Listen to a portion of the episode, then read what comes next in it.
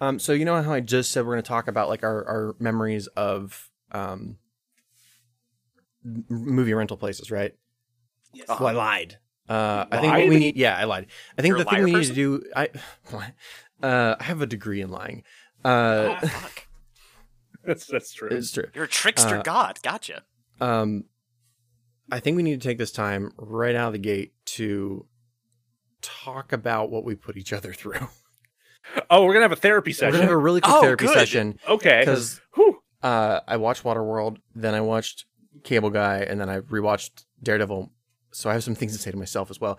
Uh, Joe, watching Jim Carrey in The Cable Guy was like having somebody touch the area around my butthole, but never actually touching my butthole. That might be the most apt description of that performance I've ever heard. That's very accurate. And I'm on- Especially considering like the still of him that you chose to use for the promo for this for this recording. I just googled like Duke Carrey Cable Guy, and that was the first one popped up. I forgot like the context of what he's doing, which is uh, molesting the wall. molesting the wall. Yeah. Being painful to So- watch. Yes. Mike, of the three of us, I'm least upset at you.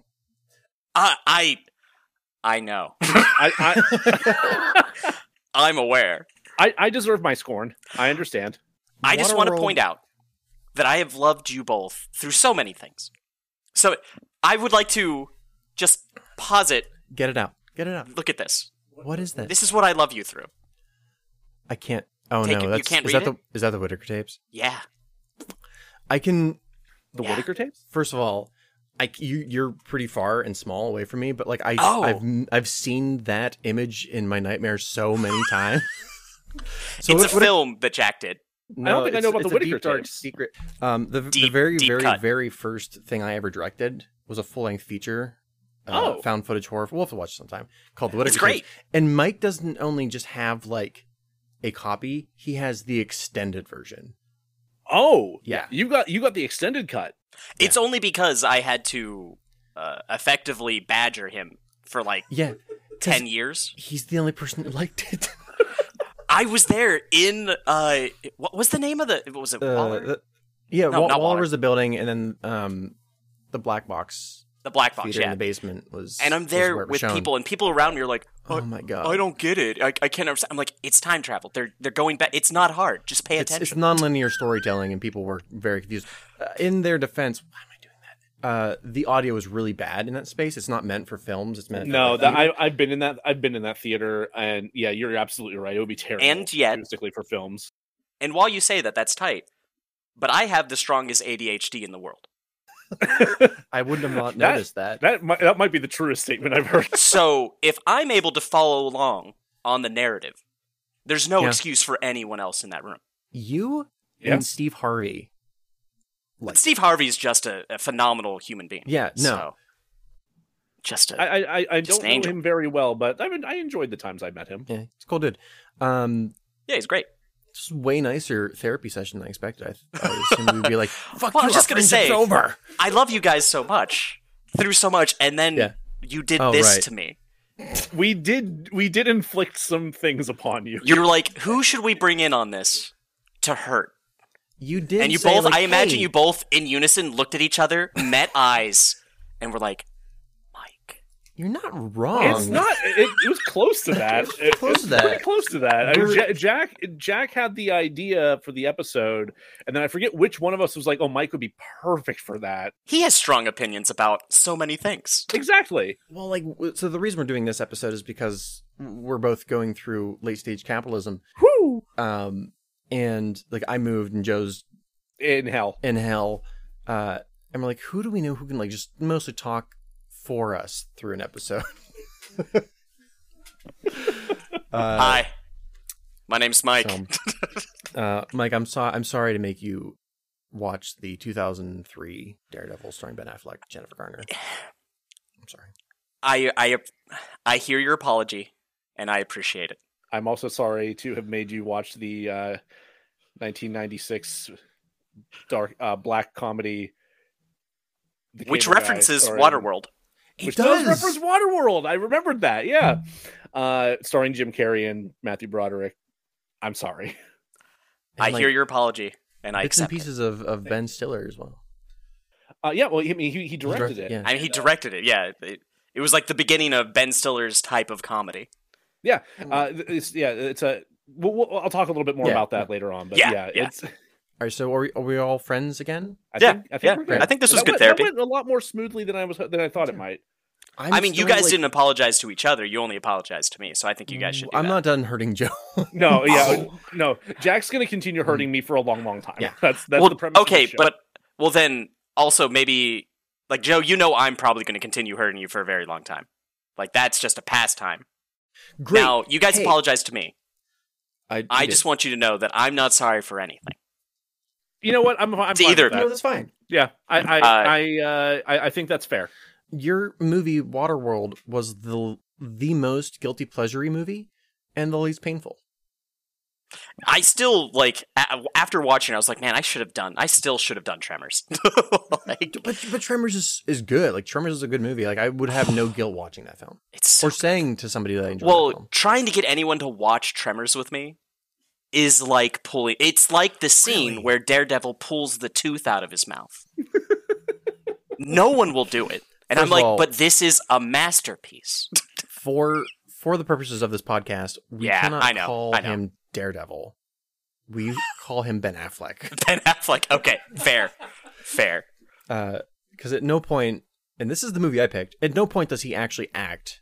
It's just Ben Affleck. It is just Ben Affleck. Yeah, I think yeah, that's a fair assessment. Fantastic. Welcome to Drazzled, the podcast that takes award winning worst films and fixes them. I'm host Jack Culbertson. Here, suffer alongside me is today's guest, the person who's always here, Joe, the Joe. Needless. I think that makes him not a guest.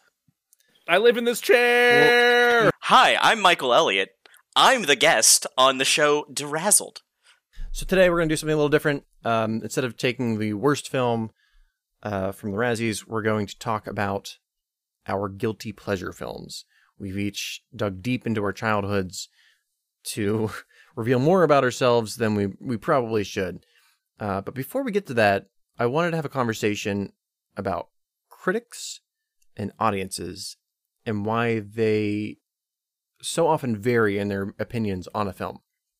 Yeah, I think that's gonna be. That, I think that's a good idea because one of the things we've we've talked about repeatedly in uh, in some of our previous episodes has been the idea that audiences are more forgiving than critics. Uh, hence, why you see. I, I think I think you see. um with most recently, uh, the Eternals is a great example. How like that, that like, we watched the Rotten Tomatoes score for that plummet in real time as the as the critical reviews were coming in, and to the point that I think it hit fifty percent at one point. Wow. Um, possibly that could have also been a Photoshop and a ship posting group. I have no idea, but the but the audience score is up around like what eighty nine, something like that. something like that. It's it happens frequently, um, and it goes the other way too, where you'll have uh, Oscar darlings um, that an audience will absolutely hate, but critics love. Yeah, I- you'll see that. May I posit another one too, where it's Please, please. uh, specifically with two of these films, where it's more of the journalism around it going like coming out because you've got the highest paid actor in a film up to that point, which was Jim Carrey for The Cable Guy for twenty million, That And then yeah, you have was Waterworld. payday to date at that point. which was two hundred million, I believe, right? Something ridiculous. Um, that the bu- the total budget on that I looked it up earlier. Was like 157 million dollars. Yeah. something like that. It was extravagantly high for 90. I think that might have been one of the earlier like this was an estimate, and I think it did breach two hundred million. Um, because like I think two hundred thirty-eight million was what they got. Whatever, doesn't matter. Yeah, But but overall gross, it- I think got around 230 million, something like that. but there was so much journalism ahead of time talking about those things and talking about some of the things that happened on set, specifically for Waterworld, where they primed both the critics and the audiences to They, pick they it apart upon arrival. raise uh, expectations so high mhm. that it Or- had trouble matching it, even if it had been a really really good film. or Yeah. also being like, look how awful this like environment is. It's going to be awful, and it's got so much money. Come watch, Just like Come watch. check out this train wreck. but tell it that it's shit. So, uh, oftentimes on this podcast, I tend to lean closer to the critic, uh, critic, critic score. Mhm. Um, but what I wanted to um, be, kind of give a disclaimer before we get into this conversation about cheeseburgers, right? So, some cheeseburgers are very manufactured, made to satisfy the broadest audience possible, right? Your your McDonald's, your Burger King, you know that kind of thing. Uh, they are not made with love. but they, they do the job, right? Sometimes you're just like you're, you're driving down the highway and you're like, I need a, I need a cheeseburger. I just need to throw some grease in my mouth. Right, right, right. Um, like th- this entire um, the reason we're doing this episode is because I just moved, and the entire week I'm like, I I want a McDonald's cheeseburger, and not just like a Big Mac. I want the McDouble. That's a double cheeseburger with only one slice of cheese. They don't even bother with the second slice. But I want like four of those in my mouth. oh yeah, it's comfort food sometimes. Right. Then you have what uh, Jack four days ago wrote the artisanal ass burgers uh, that are made with love by a chef who has studied all across the world to bring you this cheeseburger that is fucking delicious. A masterpiece of a A master- cheeseburger. A masterpiece of a cheeseburger, which to me is is Sorrows. Just really love DeSaro's is solid. they, they, they like mm, mm. I used to live over by there and like in the morning you could smell the meat smoking on your way to work and I'm just like I'm, I'm hungry. Tesaro's Uh, being a restaurant that you used to live across the road Correct. from. Correct. Yes. So like an artisanal burger would be like the unbearable lightness uh, of being, right? Or like Dogtooth. Um and like a McDonald's burger would be like Venom 2, Carnage, Let there be carnage. let Let there be Woody Harrelson. let there be cheeseburgers. Let- oh man. I watched the shit out of that. Um Just Tom Hardy eating a bunch of cheeseburgers with Woody Harrelson. Yeah. Yeah. With like uh, Yeah, I would watch that. Quip, quippy quips from the symbiotes. I'd buy that. Yeah. Um, I haven't watched the second one, so I'm taking that Woody Harrelson was in that one. Yeah, I've I've watched neither of them, nor do I. I might actually to. watch it now if Woody Harrelson's in it. I, I fucking well, love he it. is Carnage. Yeah, So Oh, what? I, yeah. It it's so weirdly miscast. I would ne I'm curious. It's a situation where you're like, this is going to be a, a an explosion of awful, so go watch it. But However, Woody Harrelson used to get cast as like the crazy person all the time, Yeah, I think like natural born killers Yeah. and so on and so forth. which and white men can't jump. Exactly. Yeah. Jump- yeah, precisely. his father. This is true. Woody Harrelson's father was one of the men that was suspected of being the assassin of JFK. Wait, mm. really? Yeah, there was like five or six people before they settled on the patsy. I mean, uh, Lee Harvey Oswald. Wild. Um, yeah, Woody Harrelson's father was was a absolutely like a criminal. He just Why don't we have a movie on patsy. that? I mean, I, I want a movie on that. that would Yeah. be, that would be And I- helpful. Woody could sure the- play him. It would be perfect. yeah. And I'm- his son at the same time. this is so much more interesting than the show we have planned. Uh, I think the only reason, don't quote me on this because it's been a while since I've read about it, but I think the reason he was ultimately ruled out was because he was off doing crime in another city. Oh hell yeah. no, no, no. I left a paper trail Right. in Austin. Yeah. Very clearly was holding up a liquor store in Austin. You can see me there. Very proud of this robbery. Yeah. so why do you guys think critics and audiences differ so so often? After now that we've all said like we can both enjoy a good cheeseburger of any variety, Yeah. Why do audiences and critics differ so so often? I think a lot of it comes down to I, like what like what you're watching the movie for.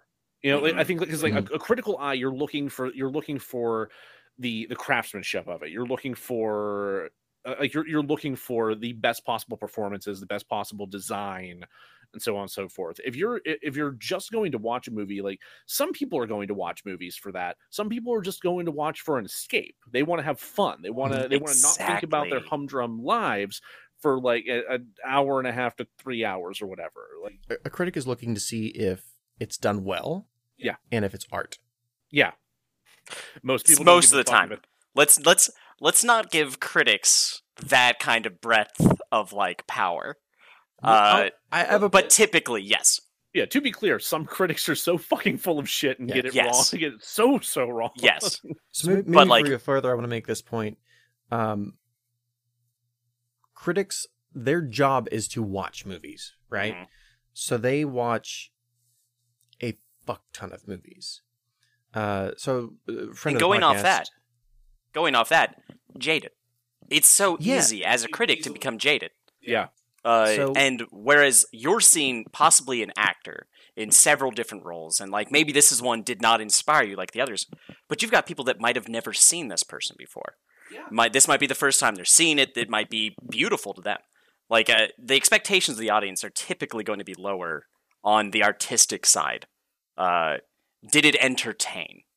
I Um, think So a lot of what Joe said, basically. critics get critics get bored. Of course. Uh, so so friend of the podcast, I asked him, I asked Aaron this the other day. oh yeah. Uh, I'm like, Aaron, how many movies do you watch in a month? Would you say? And he's like, ah, anywhere between like zero and four at the most. Sure. Mhm. Yeah, that's and I was- reasonable. for October. Oh, October is kind of a uh, different, right? Because like I'm watching lots of 50 Halloween. movies, but like I watched 33 movies last month. That's exhausting. I loved it. Um, but like typically I'll watch between like 12 and 25. So I get really bored seeing the same thing over and over and over again. Like if I'm seeing the same um, formula uh, or performance Mhm. repeat itself, I'm like, eh, I'm kind of just bored and looking at my phone at that point. Um, so when something does something new and original that might alienate an audience member, I'm like, ooh, this is different. so to kind of kind of piggyback off of what we were saying about uh, about uh you know the critic and audience scores so my film that i picked for today is the cable guy Mhm. and it is the first film that i think we've talked about to where the audience score is on rotten tomatoes is lower than the critical score but they're both bad Yeah, no, you're right. And what were they? Uh, those are uh, the the uh, the audience scores a 51 and the critical scores a 54 On Rotten Tomatoes. on Rotten Tomatoes. Okay. And then on On on I on on, on IMDb, 6.1 to 10. Or, or 6 6.1 out of 10. I would say like it jumped to a 10. Damn, No, what no, happened? no, no. Did last podcast get people to try and jump? Yeah. No, no, No, because that doesn't work that way. It goes backwards. Yeah. They tried that. they tried. It went bad. It went very bad. Um, not that that helps for for our discussion on audience versus critic, but yeah, it's a. Well, I think it's a good 10. idea to give those those scores now, Mhm. though. So what were? Do we have Daredevils? Because I Um, don't. I'm sorry. I don't yeah, have any. no, no, no. Um, for Daredevil, uh, Rotten Tomatoes critic score is 44 and audience is 35. oh wow, it's, uh, Wow. Wow. I, yeah, yours- mine yours is definitely actually the best. I think. yeah, yours yours is lower on both counts than mine was. oh yeah, no, Joe's yours is the best scoring of the three. that's Oh, shit. bonkers. Mhm. What were Waterworlds? Um, so so IMDb's for Daredevil is 5.3 out of 10, and then Okay. for Waterworld, uh, critic response for Waterworld is 48 percent, and audience is 43, Wow. Okay. which is fucking Joe, everything you said was a lie. Everything I said was a lie. You walked in here. You lied a lot. Please leave. It's now just me and Jack. I think I have And to then- retire. I'm sorry, everybody. And then IM, IMDb score for Waterworld is 6.2 out of 10.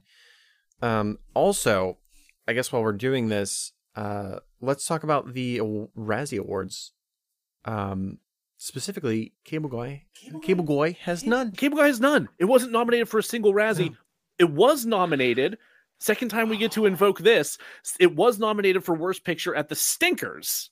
I forgot to check the stinkers. It was nominated at the Stinkers for Worst Picture. Did not win. What, I forgot one? the stinkers existed. Yeah, because they stopped out, out of nowhere in after 2006. Nobody really knows why. Hashtag bring back the stinkers. Hashtag bring back the Stinkers. And we should be doing it. I we should honestly. Um, for Daredevil, it was uh, uh, uh, it won worst actor for Ben Affleck, both for Daredevil, G- Gigli, G- G- Gigli, G- Jiggly. Jiggly, um, and Paycheck. So it was a three way win for Ben Affleck. Damn. uh, and Waterworld. And I think um, I was telling Joe about this a little earlier, Mike. I think we are going to end up doing a full episode on Wa- Waterworld at some point. You should. Yeah, It's great. Uh, there's I think there's a lot of material Yeah. to work with there for a Uh, the- fully fleshed out episode. There's a So- depth. Yeah. Yeah. It- Speaking of water. Huh? Huh? Fuck. Depth. Huh? So Huh? it, the only thing it won, it won worst supporting actor for Dennis Hopper, which I was kind of Deserved though. Deserved. Uh, He's it was the nominated best. for worst director, uh, for for uh, Kevin Reynolds, and Which is so unfair.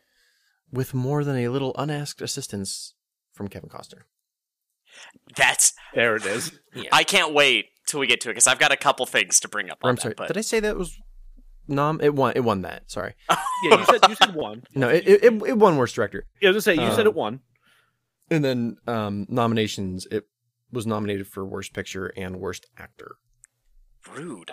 Real quick, I want to circle back onto the onto that stinker award for Cable Guy. Uh, it was nominated not for worst picture, but for most painfully unfunny comedy, Mm. which actually went to Biodome.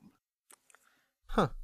It's weird to think Biodome came out the same year as. I know it's weird. That's very strange. Time's stupid. Um, also, the it's constructed. nominated. and I'm pretty sure the only reason that Waterworld didn't win was, I think it was the same same year as like Showgirls or something. I would say like it's either show. I think it was Showgirls that won that, that won Worst Yeah. Picture that year. That'll that. do it. Like, the only thing that saved Waterworld is that Showgirls is such a terrible movie. Which I think we're planning to do an episode on that, We right? Absolutely are. Yeah. Um, great. So now that we know where we stand, do we want to take take a break for for ads?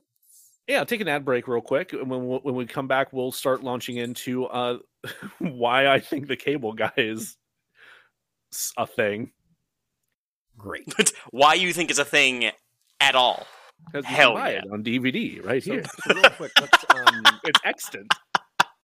Welcome back, everybody. Uh, we are now going to start jumping into uh, trying to defend these pieces of shit that we presented to each other, and I'm going to go first. So, as mentioned, I uh, I've shared with uh, with my friends here uh, the 1996 Jim Carrey comedy, The Cable Guy. can you sum it up in like two paragraphs? I can actually. I've watched this movie so many times that it. I didn't even rewatch it for this. It just lives in my head, which is gives you should give you an unsettling glimpse into what my brain is like. It explains a lot, actually, of our entire friendship. Yeah. Oh, the other thing I was going to say from the start. Oh, god damn it. Because I showed the Whitaker tapes for Jack. For you, I'm saving up money to take you to fucking Machu Picchu. yeah. Literally saving up money so we can go to Machu Picchu. Why? Play D and D. Or, I mean, something similar. I don't know that we're actually going to do that while we're there. We, when we first met, we, uh, one of the things we, he had a dice on his shirt thing, and that's how we started talking. Wearing a nerd ass shirt that Mike Mike connected with in our Spanish class, and then And This very tracks, quickly yeah. after that, they were talking about Machu Picchu, and we were like, man, wouldn't it be fucking cool to someday have the money to just rent Machu Picchu? Like, it's a it's a national tourist thing for them, so they'd be like, oh no no no, we do not, we don't, we we don't do that. And we go, here's a briefcase, and they go, yes, everyone get off the mountain, everyone down down Can I down. can I ask how far you are into this fund? Honestly, it's not as expensive as I expected. I need like only two k. Uh, I've been helping my brother pay off one of his like credit cards, Mhm. so like now that that's done, I can start saving towards that. Like it was, it was only like seven hundred dollars a person for like a good catered trip. So I need to be able to afford like flights Mhm. and that per person. wild. I'm not sure that I'm willing to bring donate both to our Lauren Patreon and for- Becca. That's fair. While that would be beautiful, We'll figure it out. hell yeah. Anyway, so the Cable Yes. Guy uh, is a story about uh, a story about a man named Steven, played by Matthew Broderick, who is who uh, is having relationship issues. He moves into an apartment after living with his girlfriend Robin, and in the process of trying to get his apartment set up, he meets uh, he meets this Cable Guy. Uh, played by Jim Carrey, who immediately tries to insert himself as a friend into Steven's life. And Steven is an awkward guy. He doesn't have a lot of friends. He's he, he tries to be nice to this guy that he thinks is just really lonely. And it very quickly devolves into this cable guy just stalking him and trying to take over his life, and ultimately uh, putting him and his and his uh, girlfriend in danger. Uh, Oh, I'm just very uncomfortable with this movie. yeah, It's- no, that, it it should be. It should make you uncomfortable. So it's Also, Jack Black is there. As also like, Jack Black is there the as sensible one. Yeah, Jack he Black doesn't- There's the straight man and the uh, and the voice of reason. Yeah, I I'll wait. I have opinions. Lauren So- has already had to deal with all of these opinions, so now it's your guys' turn.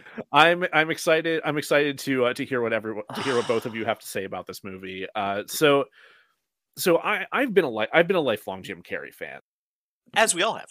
Yeah, I, I think most people have. I mean, my I think I- I've I've said on the podcast at least once now that uh, when I was in second grade, my mom made me return a a uh, uh, uh, cassette copy of Green Day's Dookie, Uh huh. And when I asked her like, "Well, can I get something else instead?" She got me a VHS copy of Ace Ventura: When Nature Calls. Well, what was Yeah. wrong with Green Day's Dookie? She didn't like the lyrical content. Uh, you know, just which I don't think I don't think she actually understood the lyrical content because she was hearing it through my basement bedroom wall. sure. So you know, it's it, which is fine. You know, whatever.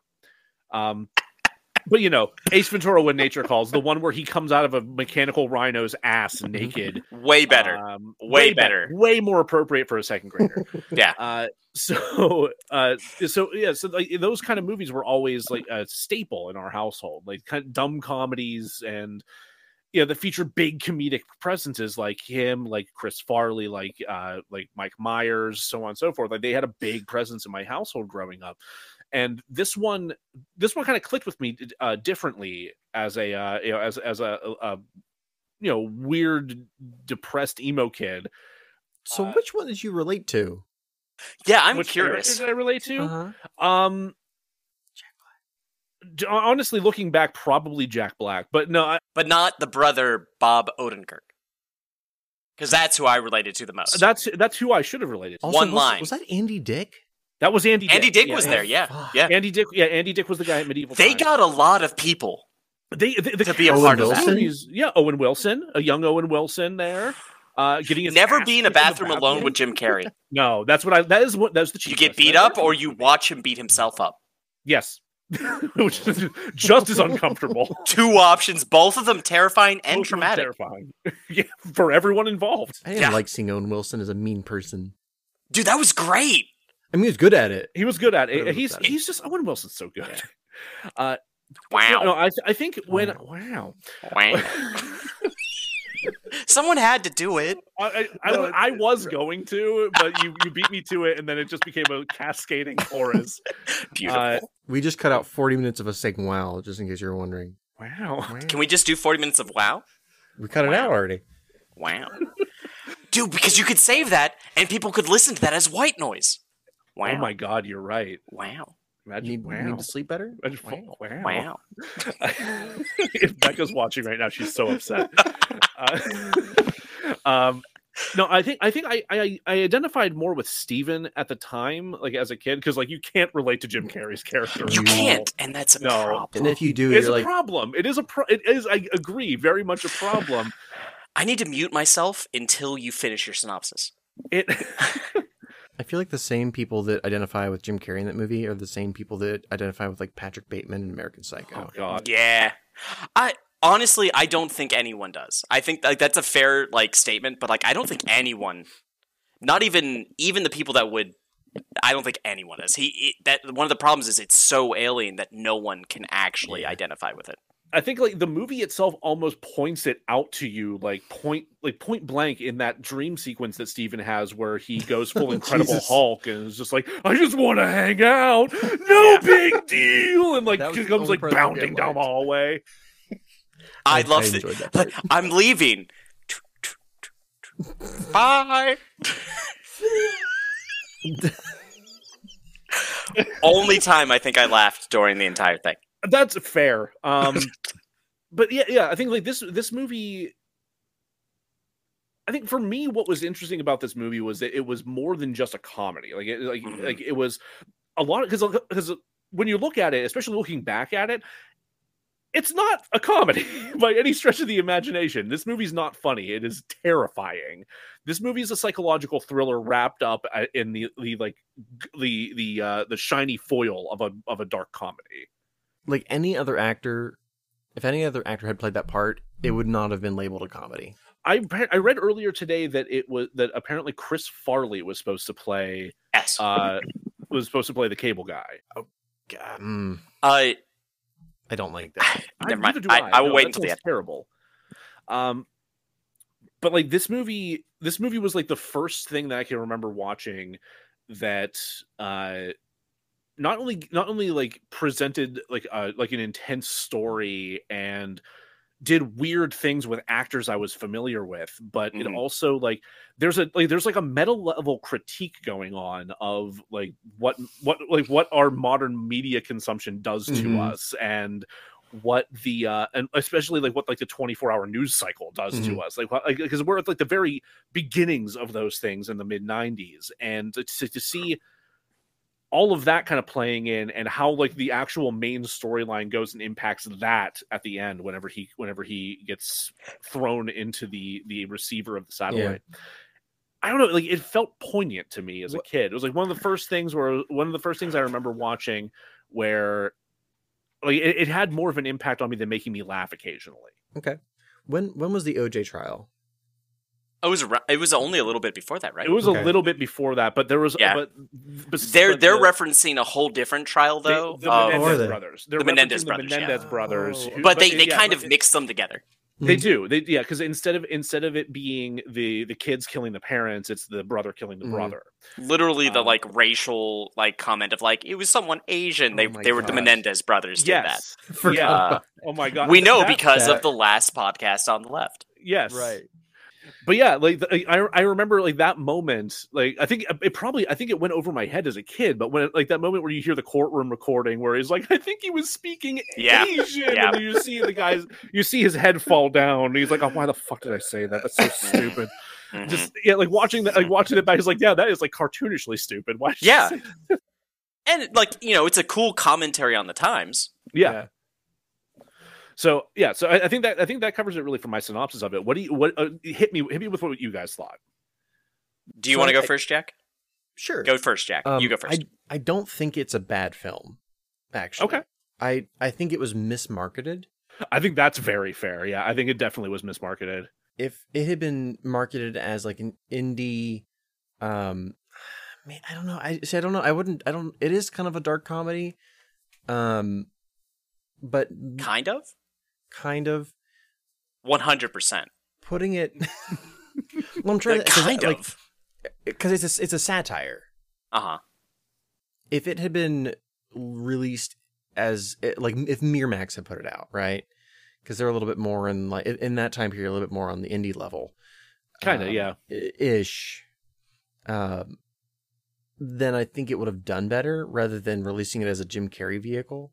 hmm Like when I watched the first time, I I was going into it with like, oh, I've seen The Mask and I've seen Ace Ventura, and I'm what the fuck is this? It's such a departure from everything But- else he was releasing Yeah. around that time. But even the stuff that came after that, though, you've seen the Truman Show. You've seen yeah.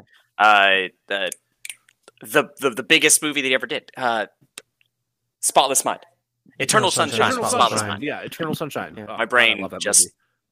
See Put that out on that one. departure from his style though. But that was a thing. Anyhow, I, I've got a whole comment on that. Continue. Right, right, okay. Um so like the reason I didn't like it isn't because it's a bad movie. I think it's a good movie. I didn't like it because of the same reason I hate the fucking office. because it made you just wildly uncomfortable the me wildly entire time. uncomfortable because I, I don't people who don't understand social cues, specifically boundaries, that makes me deeply uncomfortable. Yeah, And I don't. I don't like those people being the villain of the film. yeah. No, I think that there's there is an argument for this film being ableist to a degree because because of the way that Jim Carrey's character is portrayed. Um, originally uh just from some of the, the light research i did on it because i was trying to figure out and like get through my own thoughts on the film uh the original writer was going for more of a what about bob kind of feel. Yeah, I remember. See, I think I saw that too. That he was going for like a dark twist of on what about Yeah, Bob. But like haven't seen What still much lighter than what this was. Apparently Jim Carrey had a very strong because Judd Apatow, uh, Apatow, Apatow, Judd Apatow. Uh, yeah. had a whole like comment on this because you know he was a part of it, He, uh, he was he- one of the main writers. Yeah, I think he was only credited as a producer, but he was also one of the main writers. That, and he was perhaps a little upset that he didn't get a writer co- comment, but whatever. Uh, He he was pointing out that like it had originally been much more. What about Bob? Not nearly as dark, but that Jim Carrey really wanted to ratchet in and be, make it that more dark comedy kind of thing. I don't um, find that surprising, honestly. I don't either. It f- watching it made me think this is Jim Carrey trying to because he at that point had those other hits where he was the same character basically, like very Mhm. just character based. He hadn't gotten to the Truman Show, Man on the Moon, any of that yet. This felt like him being like, "I'm going to do this again, but in a way that's going to make you so uncomfortable." that you're going to be okay with me not doing this again. Now, I I I had also read that some of that was Ben Stiller's influence. Oh, I'm as sure. director Mhm. that he actually that they actually recorded two takes uh, or two approaches to every to every scene, where they would do one that was more "What about Bob?" like, and then one that was a little more uh, uncomfortable, a little darker. Well, Apatow actually said that like most of the time they were laughing through all like they the people that were filming it Hmm. Were so into like every time Jim did it, they loved watching him work and doing it, and they were all laughing. So when they got the actual like re- responses from audiences and critics, that they were like blindsided by it. They're like, "What?" And I'm and I can totally understand that being in the moment and being in the room and being like, "This is funny" because we're all friends. I could see us creating something like this and thinking that it was an absolute treasure, and then finding out later that you've made everyone else uncomfortable because they weren't in the room too. That's an interesting thing to bring up because it, it it is uh, largely referred to as almost doing like a forty million dollar episode of the uh, of the Ben Stiller show. because Yes, of all the cast that were brought on, a lot of them had a lot of them had prior experience working with him on that. they were all friends. That's how you friends. get those kind of people together. You know, Yeah, precisely. Yeah, and then yeah, and then it's introducing an X factor like Jim Carrey into the mix of all of that, that where you get where you get those darker, more uncomfortable um pieces of performance. the way I've gotten myself to like it is to think of it that way. Is Jim being like, I'm going to burn this ver- version of me that you all see. Oh, And God. I- Everyone's going to think my career's over, but like I think I'm capable of something else. this is and my then- crucible. Yes, it's like I'm going to do my thing, but in a way that's going to because that was my issue with it. Like I like dark comedies. I'm not against them. Mhm. Um, oh no. Like burn after reading.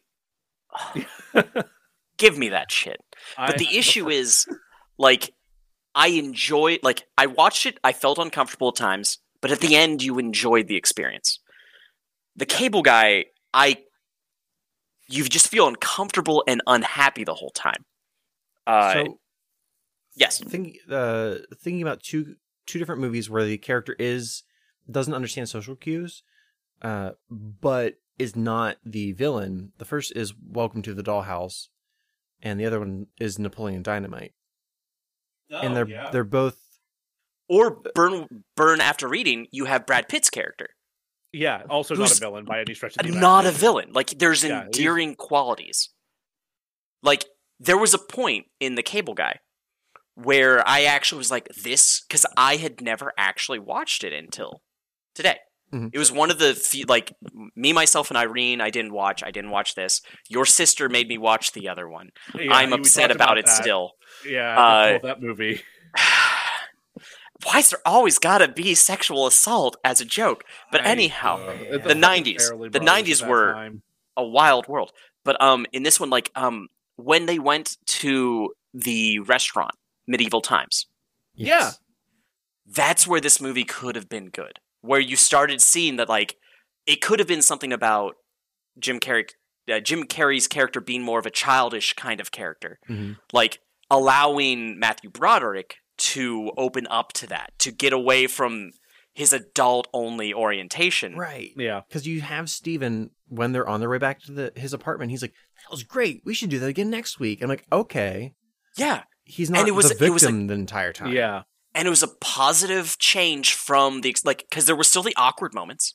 There was For the sure, basketball scene. Was that before? That was before that, that right? was before. Yeah, Yeah. the basketball scene was definitely before. Yeah. So like you have the basketball scene where it's like, oh, this is bad. This guy's awkward and Mhm. weird, and we should all be uncomfortable and scared of him almost. He's also like hyper aggressive during that Yes. scene too. Yes, Like, but you like- also you had that little bit of like understanding, like he's really into the game. Yeah. Like you can understand the childish, like til- childish nature of Mhm. it. Whereas, like we get into medieval times, and you still have that, but then you could see the positive aspects of it. Look what a good time we had. W- look what kind of a, release a you got. kind of like meh. He- He's Steven's very milquetoast. and that's what you like maybe that's like how it helps Steven grow to not only understand people that aren't necessarily as socially adept as everyone due to whatever reason um it could have turned into something more positive it could have still been a vaguely dark comedy Yeah. but not so dark that you can't enjoy it And Like, other than does Joe. cross that line. Yeah, I'm I'm, I'm broken, so it's So before we move on to the next one, did listening to Joe talk about the movie, did it change your mind on the cable guy? it actually it, it helped a little bit. I was actually kind of surprised because I went into it thinking like, vi- Lau- if Lauren was here, she could tell you how negative it was. But Mhm. there are. I believe it. I believe it. especially getting to talk a little bit more about their opinions as they went into and what they were thinking about, Mhm. and getting a chance to like really engage a little bit more on like. I think Jim Carrey was trying to burn this thing, like trying to take you so far to the one side. Uh-huh. Uh, yeah, yeah. Yeah, it was kind of a wild, like, kind of process oriented thing to focus on. That like kind of recontextualizes a lot of those Mhm. moments. It is. Yeah. I like that. I like that a lot. But I also just love the fact that Jack Black was in it. They mentioned Waterworld. Look at all of these things. Right. Dry land is not a My only my, my one thing I do want to bring up though is like the like the oh they're trying to talk about you know how media is like working its way in and it's like mm-hmm. it's so ham fisted though. If you have they to kinda shove it literally oh say Oh it out God. loud, you have That- failed. It is it, it is bo- it is both like the most eye like like eye roll like groan inducing but also like lovable little moments when you see Kyle Gass reach over for his book at the end after after, oh my the, God, after yeah. the cable gets knocked out It's But like, it's come on guys it's lovable because I know who Kyle is. yes that's the thing because you yeah But 'cause it's if you know- not if you- lovable if you no don't know who who that guy Kyle is. is. hold on Jack doesn't know so no so Kyle, the guy who reaches for the Yeah. book at the end is like, huh, okay, yeah, Yeah. that's Kyle Gass, the other half of Tenacious D. Tenacious D. Oh. Yeah. Oh. Okay. Okay. But he just like looks at the book and he's like, "Oh, a book," and I was like, "Oh my god!" yeah, Just Like, write it on the screen. Just say we're talking Yeah, about this, he picks the book up with his ham hands. Which I'm like, guys, you guys and you're like, realize "Wow, that's one the meta I'm here for."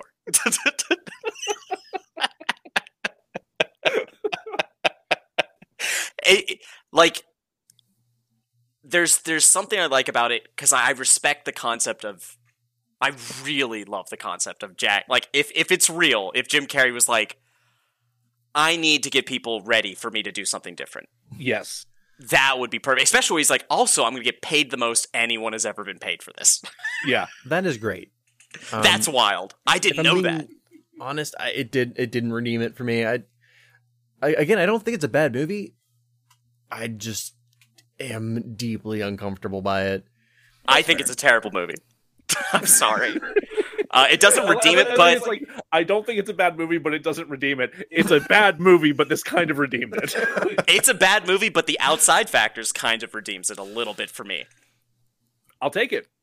That's But, so uh, weird because I'm thinking like, well, Mike, you can't really like add that context to it and, and enjoy it. But it, I'm going to talk about Daredevil now, and the first thing I was going to say is, well, you have to consider the context of when it was made. So yeah, let's let's let's let's change uh, let's change Yeah. uh, change tracks here. We'll move Yeah. over to Jack having to defend Daredevil to oh my us. god! So, just, I, I've already warned the two of you, but but just to warn the viewers, um, this conversation is going to get pretty dark. Yes. Um, like not funny dark. Like it's going to get pretty dark. So, Uh, like the cable guy. N- n- That's a dark comedy. This Well, is like, it was supposed to be funny, but it wasn't fu- that funny. Uh, less lisping in mine. Ah, fair. Yeah, I'd, I'd buy that. Remember when he punched the lips out of it, like lisp That was- That out was of an ad lib. That was a Oh, really? mistake. Yeah, Really? I actually I was reading about that. Well, okay, this was, I, I got this from the IMDb trivia page, so take it with a grain of salt. It might not actually be accurate, but uh, but supposedly uh, that was a mistake. Jim Carrey just accidentally forgot to lisp, and then he just like rolled with it, and it was like my lisp is gone, and then he punched him again, and they just kept it. and that actually makes me cherish it a little bit more. Yeah, that I did. Well that done. was a pretty funny part. Jack, Um, how dare you? how dare you cause us to get to this point? Oh my god. But continue. Uh, get get so- dark. so- Fuck us up. So let's talk about uh 2003's Daredevil. Um, I'm going to talk about uh, uh, just a little content warning. Um, I'm going to talk about 9/11. I'm going to talk about uh, parental abuse, um, uh, un- underage un- underage sex. Is that even a thing? If you're, I don't know. Yeah, yeah. So, I I, I actually haven't rewatched this movie since probably undergrad. Um, and Okay. my opinion on films, uh, and that there's now been a second iteration of Daredevil, uh, has changed my opinion of the movie. Um, so when I watched it today, uh, I did not enjoy it for a number of reasons. Um, Aw. for for one, it's a bad movie.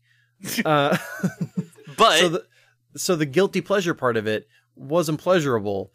Uh, so like while I will while I do think there are parts of the film that hold merit, um, most of my discussion will be why I did like it. Okay. Um, so to bring some context to Daredevil, uh, we'll start lighter. Uh, first of all, this uh, pre predates Disney owning Marvel. Right. Um, This is this is a Fox production, wasn't it? this is a Fox production, and I want to just run through a couple of movies that were made pre uh, Dis- Disney buyout, just so you, just to bring those of you who have forgotten back to the dark ages when superhero movies were. They you got what you got. true. Um, Real. Right. Well, y- y- and and I've watched. I've re- like some of these I, I did enjoy the time, and I've rewatched since. I'm like, oh, you know, we've gotten better, haven't we? Um, sure have. Namely, Blade. Like I remember loving Blade. I haven't gone back and rewatched Blade. I can watch Blade I can watch it too, but it's definitely not as good as I remember. 100%, but like it's one of the ones that I can watch again and be happy with. Um, I'm just gonna rattle them off because there's 17 according to Fi- Film Slash. God damn it, Jack. This is a slash film. Whatever. It's it's not a site I would say is reputable, but these are all true things. Um, Howard the Duck, Ghost Rider, Fant- uh, Fantastic Four one and Rise of the Silver Surfer. Saw that in theaters. Hate myself for it. Uh, X Men one, two, and three. Oh, okay. I can't remember if three had come out by that point. Mhm. Fucking Brett Ratner. yeah, It's so fun because I've watched so few of these because I'm so picky. Continue. uh, like, even as a Spider-Man kid. One, two, and three. Um, this one I want to bring up specifically because it came out a year after Daredevil. Uh, but the Tom Jane the Punisher. Oh, okay. Um, Which we talked about a little bit uh, during our, our guest spot on. Uh, We did. Uh, you We need did. to see it. uh, Hulk, the Ang Lee Hulk, uh, the spinoff of Daredevil, uh, Elektra. Yeah, that sure did happen. it it's real bad. Then then uh, Blade one, two, and three. Um, I think that's. Am I missing one? No, I think that's it. Yeah. Um. So while while Daredevil wasn't received well at the time, it's received even less well now that we've seen what superhero movies can be. And and rewatching it, I'm like, oh, they're trying stuff that works in a comic book that does not translate well to the screen. Um, there's a lot of stuff where it's like we see the reflection in the glasses, and like that works really well on a comic book page. It- Yeah. it, looks cheesy as hell on a um on screen, unless it's like Sin City, which like the heightened reality level of that. the stylization. They of set it that, up like, so they can it. do that. Yeah. Yes. Right. Um, whereas Daredevil's meant to be like a dark drama superhero movie. It's supposed to be more realistic. Like it's. it's, supposed, it's supposed to have more grounding. Well, Was it supposed to be? Yes. Was it? Yes. Continue. Sorry. Just Um, Let me be the worst aside possible. so this movie came out in 2003, right? um, I would have been in high school. I think not junior year. I think junior year. Yeah. Um, and that would have been two years ish after uh 9/11, uh, the attack on the World Trade Center. Um, and it was it, that which that happened when I was in the ninth grade. Uh, I remember because I specifically was home from school that day, So was I. um, which is weird. That's bonkers. Um, I wasn't.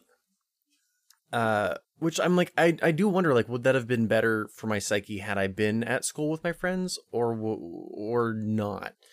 Um, but um, I was already because of because of my childhood, like I I had a a verbally abusive father, uh, growing up, and I was slowly moving away from what I'd been told to expect out of the world, which was it's gonna be great. You know, um, you're gonna go to college, and then you'll, you know, you, the thing you go to college for will be the thing that you do. Um, you know, when you grow up, you can eat ice cream. All, well, that that's true. You can't do that. You can eat ice cream Um, anytime you want. It's yeah. not.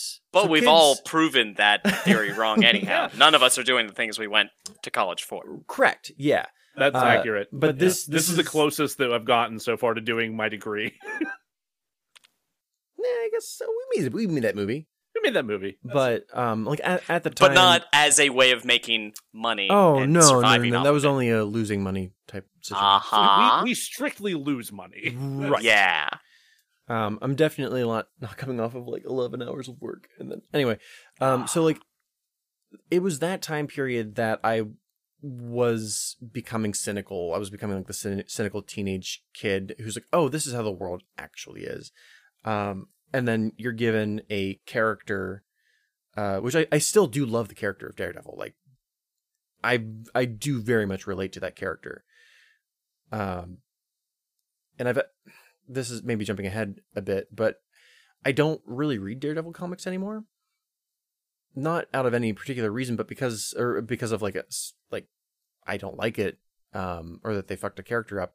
But uh, a writer named Mark Waid, who's who's very famous in the world of comic books, um, wrote a lengthy run on Daredevil, where he directly addressed Daredevil. Matt Matt Murdock has depression for a fact. Um, like he he struggles with it, and part of his depression causes him to make decisions that makes things worse for him. Um, f- basically from the early 2000s till Mark Waid wrote his run, the the general notion that writers went with was how can we take Matt Murdock and leave him in an even worse situation than we did prior? Um, to the point where I think he had he'd become like a literal devil before Mark Waid was like yeah, I It's remember. such a Marvel thing to do, though. it is yeah um it's and I'm I'm sure it wasn't like the first time it had been happening What can it- we it do to happened. Spider-Man to make him more sad? oh, make him a- oh yeah that and they and they made him an actual spider too so it's very Oh, ugh. That- then he like yeah, ate sure, himself. yeah. Whatever. it was so gross they've done it a number of times but uh yeah it's gross anyway Mark Waid was like what if we had him like try to get himself more mentally healthy and happy Yeah. Yeah. And it was interesting, but it, I mean, in a way, it kind of goes back to what we talked about that may be cut anyway. Um, it did kind of break a character in the way that I'm like, yeah, I'm satisfied. I'm good now. and I haven't really read any Daredevil since then.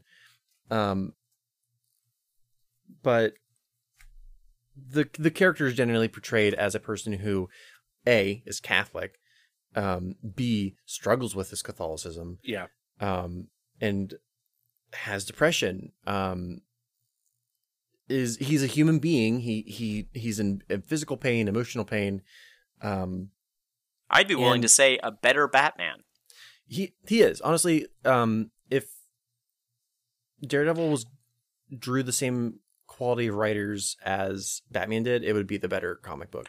And sometimes Well, I mean it that's the thing. Like Batman is a rich person with problems, yeah. whereas you have Daredevil, right? who is someone that you can actually identify somewhat with problems. Yeah, I read Batman to like escape reality. I read Daredevil to relate to a character. hmm Yeah. hmm Um, so in 2003, when this movie came out, um, my my father had moved out. Right, they had, my parents hadn't divorced yet, but he'd moved out. Um, so I spent all so because of that, my mom was at work twenty four seven, and I spent all of my time, um, either at home or with my my first serious girlfriend, uh, Dusty, who we we were very um, what's the word? Not interreliant, codependent. Codependent. Yeah, Yeah. um, codependent. That was a really cool way to say codependent without saying codependent. Interreliant.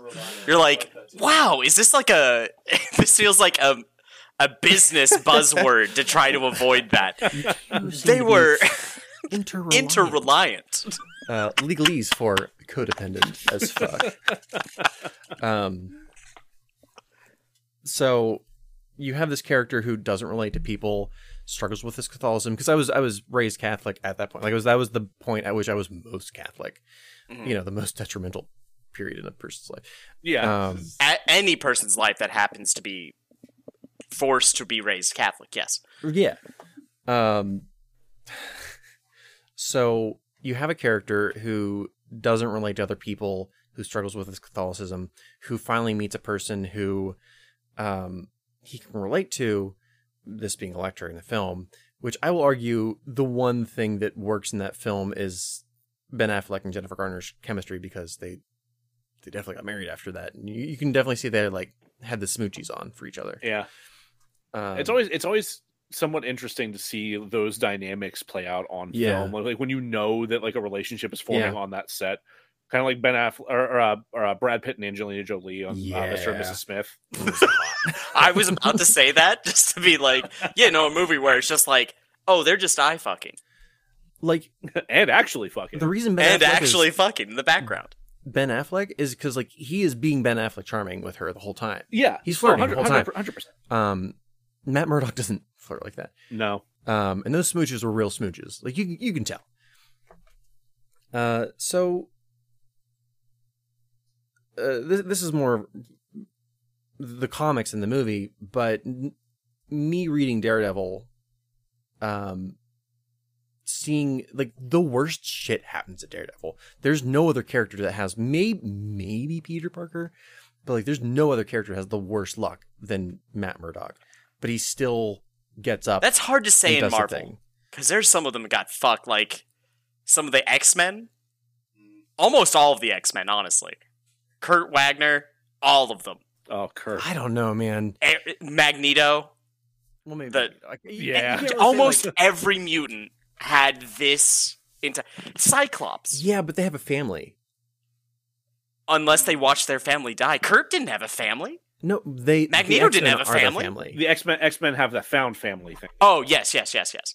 Yeah, Daredevil doesn't doesn't do teams. He like He pals around with Spider Man. Sometimes. He kind of piles Uh, around. you know. Also, kind of punches him in the face sometimes. There's that. He was also in the Secret Avengers, sort of. He was like, I'm not a Secret Avenger, but I'm going to be a Secret Avenger all the time.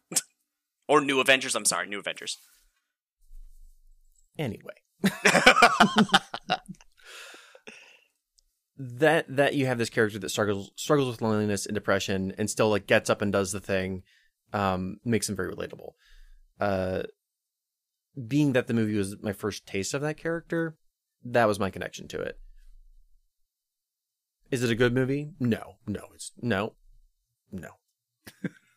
Michael Clarke Duncan, pretty great.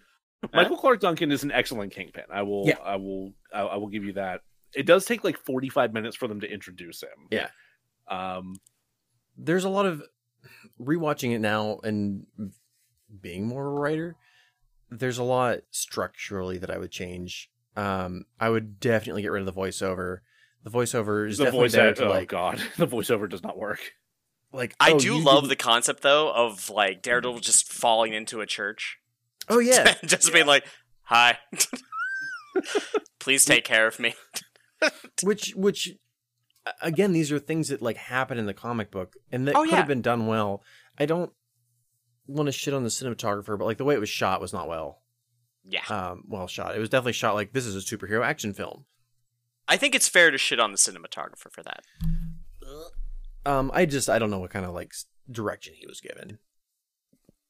at the end of the day. I Um, guess like, you could always just shit on the director because at the end of the day, it is the director that did it. he the director is writer, clearly so- not- A actual fan of comics. He's not a fan of Daredevil. He doesn't know Daredevil. Like I feel like the writers were because they had an idea of iconic moments, but the director Well- clearly did well, not. The director was a writer in this. Then they did not. I I think hate they were say it. given like key moments from the comic books and like told to do this. Um, I, I also think the if you're the writer and director, then you don't have an excuse.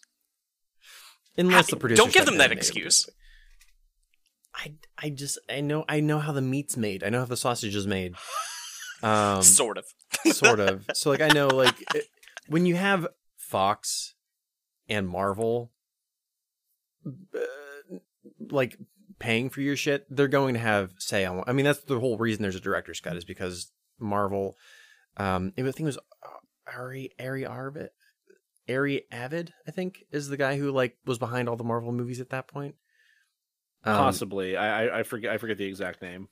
Um, and I, I will say that there is something to be said for them being able to argue their case to those executives because clearly in the past that has worked. People have managed to get their films done in ways that worked out in really amazing. Like this is exact. This is perfect. If you could not find your way to explain to them why you need to do this in a better way, that's a failing. I um, absolutely disagree.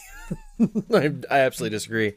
Um, then then there's no point like what's the point of talking about it then like no one failed there no one made a mistake it was all I'm arguing happenstance the the director did not. It's hard to know just by watching the movie to point this is the person to blame or this is the person to blame. You have to know this is. I mean, this is one of the reasons we do the podcast is we dig up the people responsible.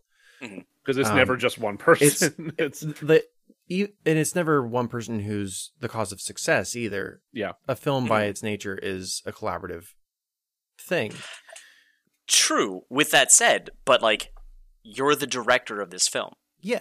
like if people can also be like the fault as the director for failing a film then you also need to be the fault for the film being correct like there's a lot of times where we go this film failed because the director was did had a vision that didn't work well then how did that director get that much control how Think like about there, there has to be some that falls on them like you can't completely absolve them of any guilt It depends on no, and I'm not because I I also like this director, um, because he's also the writer. I'm like, well, the dialogue's pretty god awful. So, but but I'm I'm arguing like all movies, all movies, are a collaborative effort. Oh, of course Dude, I mean, of think, think think back about just like when we were in theater, when a show Yeah. went well, the directors didn't get any acknowledgement. It was the actors, of course because the people are the audience is watching the actors. Yeah. Now, when something goes wrong, it's the director's fault. it can be It can be. Um, for for me to say like the director is wholly at fault, that director had to be completely in charge of the thing, and is so rare for a director to get um final. It's called final cut, like final cut on the film, um, to have complete control over the script, uh, to have complete control over the casting. Like that almost never happens, especially at like this level of uh, film production. Like this was a studio film. This was a Fox Mhm. Marvel collaboration. Um, that that director was sitting in meetings for like eighty percent of the time, and Mhm. had uh the the Fox producers telling him like this is X Y Z what we want. I I can almost guarantee he did not choose the release date of Valentine's Day. oh sure not of Um, course Um, but it just doesn't make sense to also be like it's none of this is he's absolved of any guilt no, no, no. he's I'm a not- writer saying and director. Like at that point you have a lot of power. It doesn't matter what the, like yes the fox producers are going to be there and there's going to be all that as well but like Mhm. you're a writer and director. Like you might as well also be kevin costner and be writer director and actor. And then be like oh it wasn't his fault though. It Right. was the executive's fault. You're like so then what was he there for? Like Yeah. what did he provide? I don't know because like there's like, like I don't think I don't think he can be absolved of any blame for sh- uh, yeah, like he's definitely he definitely has something he has to shoulder. But like I, I- I keep thinking back to like I keep and when we did the Nothing But Trouble episode, Mhm. I did a lot of reading about um about Bonfire of the Vanities because they, like that production had such a big impact on the other one. Mhm. And I haven't listened to that yet because I'm waiting to make Lauren watch it and then we'll listen to it. Okay. Okay. Uh, okay. I, I won't spoil anything too much about uh, about that then, but there, but the the the um that movie had so much going wrong with it that was like some of it was Brian De Palma's fault as the director, some of it was also his fault as a producer. Some of it was the fault of the guy who wrote the book that the movie was based on. Some of it Mhm. was the studio trying to interfere and force them to do things certain ways. It was in a in a weird sick way like one of the things that makes this podcast fun to do is figuring out like what did what what happened to make a movie this Yeah. bad Yeah. um and it's very rarely like uh, we can take um the last airbender for example like yeah, it's very easily to point to Shyamalan and be like you fucked up and he did he did. uh, but there's so many other people that But also fucked up like again, like don't don't take what I'm saying as me being like this is only the the director's Mhm. fault. You know what I mean? It's not Sure. only their fault, right but they do need to answer for their sins. I'm just gonna do a little quick Google on. I think the I think director was like Mark Steven. yeah, I, I, I just I just pulled it up a second ago. Um, yeah, Mark Steven Johnson is his name. um, and I'll I'll get his his email address for you, Mike. and you know what? No, give me the, his actual address, and I'll just show up at his house. Hey, hey, Mark, get Hi. your ass out here. Do you even care about Daredevil? I don't really, but I'm upset. I want you to show up with volumes one, two, and three of like Frank Miller's run on Daredevil and just start reading it to him. God, it's three in the morning and also 2021. But you know what? The nice thing is he let me in. We had some tea. We talked about it. He understands what he did wrong, and he's willing to make some reparations. Oh, dude, you don't Beautiful. even like. there we go. We're starting listen. a new film. Jack, you're actually cast as Daredevil, so you need to start working out Oh, no. today. Quit your Mm, job. Can I Let's get to old work. Man, Daredevil. What's wrong with that? Old Man Logan was a fucking hit. Why not Old can- Man Daredevil? That's true. we can end the conversation right now because Daredevil's not even his worst sin. oh, No, you want to know the movie he did after this? what did you do after that? Ghost Rider. So Did you're going to look Ghost me in the Rider? eyes, Jack.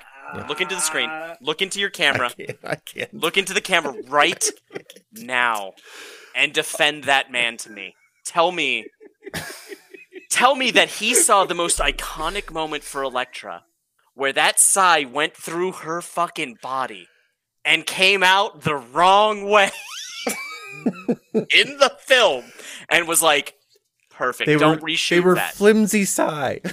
Don't and, but he pulls it back out and it's straight, okay? he fixed it. It's it's it's bullseye. He fixed it like the paperclip. The- the- Oh, oh, what oh, they did- oh, okay. didn't really- he didn't do a hand thing. He just hold on, pulled you, it have, you have to hold on. You have to a watch. You have to watch very, very closely. This bullseye is really, really into up close magic. Yeah. Also, I am so wrestling. upset about that bullseye, but let's continue. I'm I mean, he's he's both terrible and also enthralling. If if like it was the Colin right Farrell tone just- of the film, he would have been perfect. The right tone Yeah, of the no, I film. agree, I I think agree. he got the wrong direction from the beginning. He was in a completely different film. I think they handed him volumes one, two, and three of Bendis's run on Daredevil. yes. And he read it and he did it. Also, the um, they got they went into the future and they brought him the uh the Dark Avengers and said, "Here you go. Yeah. Learn about Bullseye from this." yeah, no, like he's he's comic book accurate, just no one else was. Yeah, and that's the problem. That's what I'm saying. Yeah. They gave him a separate script. Yeah. And he fi- he pl- acted that out, and they were like, "Perfect, dude." And I'm pretty sure And- like Mike they gave Michael Clarke Duncan the same thing to read, and he's like, no. Yes, No, yeah. I've He was got, like, I've, I've got this. No, he's like, "I'm sorry, I'm." Do you know who I am? Yeah. I'm, going to do whatever I want. And they were like, "That's fair. Do whatever so you the- want." Moving past this, Yeah. um, I'm not going to ask you if I changed your mind on Daredevil because I changed my own mind on it earlier Yeah, today. say, yeah, yeah, you kind of, you Um, kind of, you kind of undid yourself on that one. Well, But, I, uh, I, I need more of your Daredevil. Like, I got your like lead up to the Daredevil. tell me about the film itself. Like, I don't need to. It's bad. oh shit. no, no. Look, what I'm looking for is like, does my emotional connection to the film make it explains sense? why you care about it. Yeah, Yeah. Absolutely. like I care Yeah. about it, but it is an awful film. And if I ever have to see that playground scene again, I will gouge Oh out my my own eyes. I will be blind. I Actually. spent 30 minutes yelling in my living room. And Lauren, you need to message Lauren on sorry, Facebook Lauren. and explain to her how sad you are that she had to experience me like that. Just being so upset. I was like, okay, choose your lane. Are you going for camp or are you going not? Because if this man is pretending to be a blind attorney and he wants to keep He's his failed. secret identity, then why, in front of people that live in his neighborhood, Also, I'm Mike is vibrating. shaking. he is I'm- shaking on camera. I'm upset. He's just jumping on seesaws, jumping and flipping. Not only is he sec, like not only is he pushing past any of her. She said no. is Lauren yelling at you? She is right now. Hold on. What's up? Don't be understating that that is a normal everyday experience for me. She does not want that. Did you hear that? Yes, they, they heard it. Okay, that is her life. But you guys caused Re- it to happen it, again. Repeat it for the audience, would you? she said, Uh, "Don't she's like, act it- that's it should a not be normal, understated." Everyday experience. She has to endure Every that day. all, all times. But this was because of you guys. It's your fault. Uh, I'm like, what is the thought process in that character's mind? Like, I am okay with oh, camp. holy if you're gonna do camp Mike, the whole way Mike, through, you he can't. was horny. You can't. I, I understand that, to but you've also given up. It's not Batman. He's not Batman. Batman will give up his identity in five seconds Oh, to true, anyone yeah. to get some sex. My theory is this is just actually how Ben Affleck flirts as he fights and I believe that. playgrounds. But mostly, to it's an just the audience fact of that, like, children. to an audience of children. She said she didn't give him his name, was very clear about it. He followed her Mhm. to start it up no, that's again. creepy. That was grabs her hand as Mhm. she's walking away, and she's like, I don't want to be touched. And he's like, But what if I touch you more? And she's like, I'm gonna No. beat the shit out of you. And he's like, Hell yeah, I'm gonna fight you then. Can we end this segment? yeah, we we should probably move Yeah. on here. Uh, Yeah. Okay, so we're gonna take we're gonna take a quick break, and then we're gonna come back, and we're going to and we're going to dive into Waterworld. Well, can I talk about the things I liked about it though? no, there aren't any. There's I love the Braille credits, opening credits. No, those are pretty cool. That was awesome. Yeah, that was pretty cool. Wasn't that cool? I was like, that's such a unique, awesome choice that they did. I was like, that's cool. They thought about it. They, Like- they did have somebody consult with um the seeing impaired community. Uh, that's why you have the the moment at the beginning with him folding the the money. Um, you have uh, I think the scene where he's dancing was it like a direct memory of like one of the consultants. there are Um, legit moments that were good. Like this wasn't a. F- I don't feel about this film the same way I feel about the Cable Guy. Like there are redeemable moments for me. Like um, it's, it's frustrating because uh, the the fight with Michael, Michael Clarke Duncan was really cool. I like the lighting Yeah. on the the the, the weird water sprinkler system he has. Yeah, the sensory deprivation sleeping tank um, Yes. that he had. Because how does Daredevil sleep if he does not have that? Mhm. I thought don't that that like that's in the blew my mind. I haven't seen that. That's what. Anytime I've seen that in in the, the Charlie Cox version, I'm like, you, you're not sleeping on the couch, like, bud. You you could not fall asleep that way. it blew my mind. Like when I saw that, I was Mhm. like, "Oh my god, that makes so much sense." This is somebody that like actually understood the character and was like, "This is the only way he could possibly sleep." Like if we're going to say that in normal moments he can't help but be destroyed by everything that is a sense around him, Yeah, that was so good. Um, that's why I kind of feel like there were too many cooks in the kitchen because there's there's a lot of different flavors. yeah. Like I don't I don't want to just pile on how bad. Like I could spend all day talking about the bad parts, but there's also good parts. So welcome back, everybody. Uh, we're gonna take we're gonna uh, take it take a dip. We're gonna get a little wet here. Gonna jump on in to Waterworld. Mike, tell us what you got. all right. Pretend Jack's not looking at me like that. So, general synopsis. Uh, we've got a future It's, uh, polar ice Moist caps. Mad Max. Mad Max on water. My thing is, that's uh, that's one of my critiques, but we'll get to that. We'll get there. We'll get there. I just want to We'll start that. off with a quick synopsis. We can do this in a couple of sentences. we got a future uh, polar ice caps melted, Earth almost entirely submerged, but the characters don't know that. They think it's entirely submerged. Uh, you've got mutated Mariner.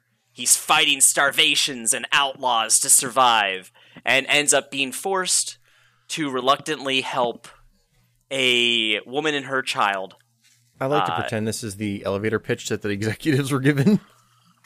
In that point, I just go Mad Max on water, Oh yeah, no, you're right. Done. and I walk away, and they're just like, "Fuck." No, no, he's walking away. We have to throw the bag of money at him. Get it. they're like, "Sir, sir, you forgot all of the money. We've gotten more money than we've ever put on anything else for you." And I'm like, "Hell yeah." Hell yeah. Can I get I want a really good director, but I also want the one actor that he knows he can't work with. The one actor he just worked with and asked us specifically not to cast. We like I love the concept of be like, guys, I actually like I know we're looking at leading men right now and Kevin Costner's really high. Uh, I just worked with him in Robin Hood. It's not great. We had a lot of arguments. I don't think this would be healthy. They're like, yeah, yeah, yeah, yeah, yeah, yeah. Don't worry about it. Don't worry about it. And then he walks on set that first day, and it's Kevin Costner standing there, dressed as Mariner, drinking his own pee, Soaking. drinking his own pee. I'm getting ready. fully method, fully method. This is real. He's developed a thing, and you're like, in for Kevin. days. Kevin, there's no filters in that. That is still just pee. I know. and he's like, whatever.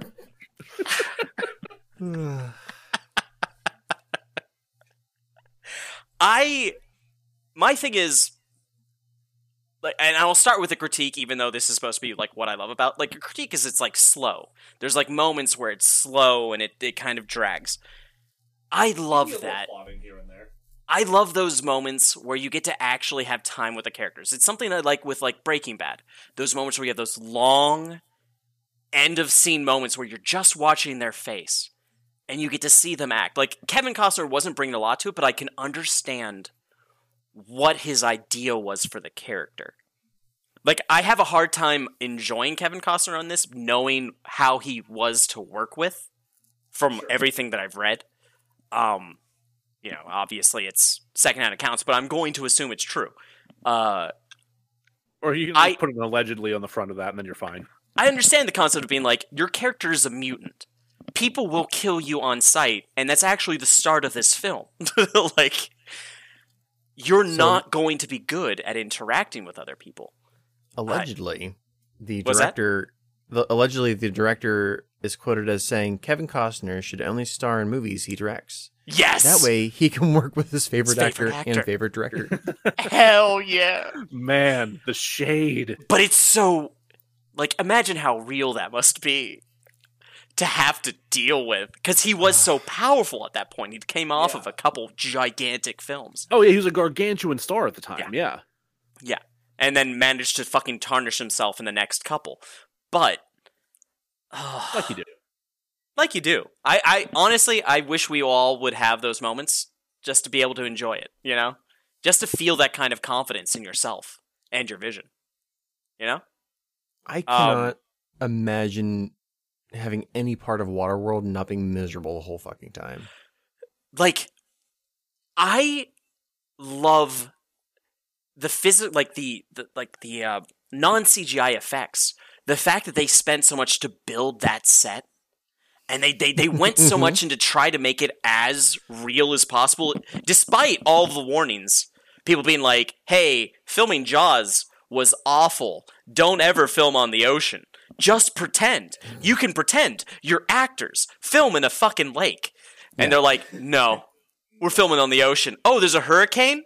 Who could have guessed? Literally anyone. Literally any meteorologist. Those, wait, those happen over the ocean? Hold on Shit. now. I Wait, you're saying the set Florida. could sink one time? You're like, yeah, That's amazing. yeah, your whole set. Yeah. Also, we didn't build any bathrooms on this set.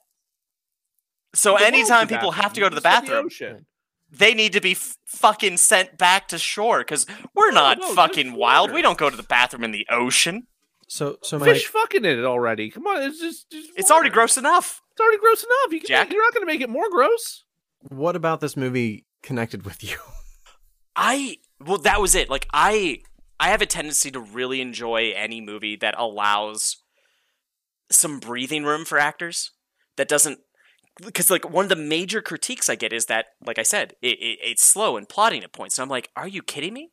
The vast majority of this thing is like wild acrobatic action. Mhm. People on jet skis doing wild tricks.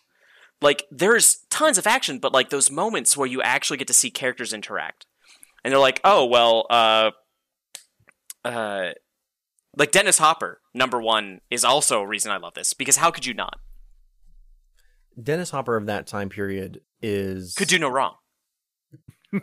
Only did wrong, but in the best way. But that's it.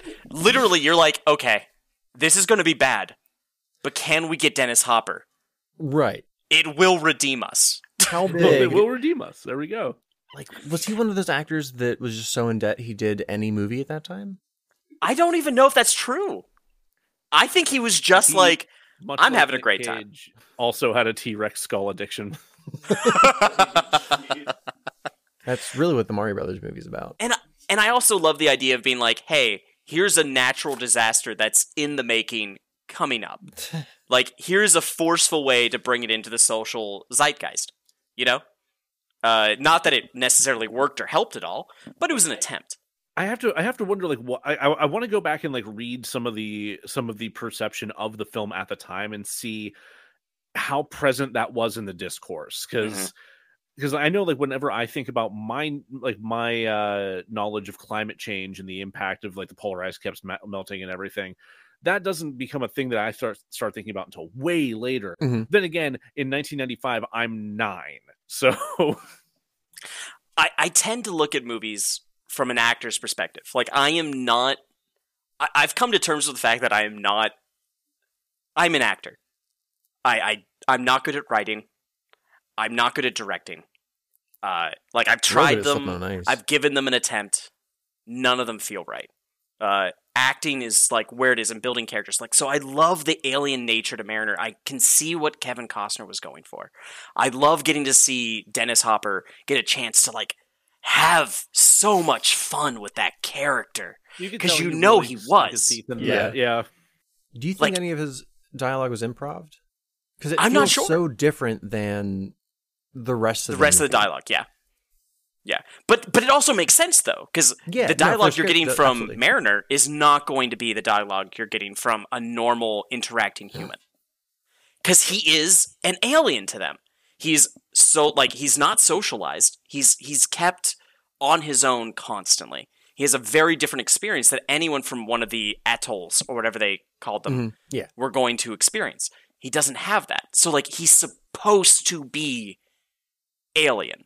He's not supposed to quickly like I, I don't like how quickly like just due to time they had to find a way to make him warm up to them quicker. But like hmm I honestly do feel when I watched it, I was like, I, I think this is a better slow engagement than most movies do. When you have the alien male figure Yeah. warming to, oh gosh, there are other people and they have needs and I should care about them. Yeah. Like he got there, like he he They was so quickly, like, turn him and aggressively it's like, against "Ah, it for a while, guy." but you could see the chinks. Um, like the moment where he's teaching Enola to swim, which is also kind of a plot hole. You're like, wait, that character you never taught her to swim? That seems that seems negligent. Yeah, like you live in water. Have we pointed out that there are three versions of this film yet? No, not yet. There are three versions. You have the theatrical reverse re- release, which is almost Kevin Costner fully in control.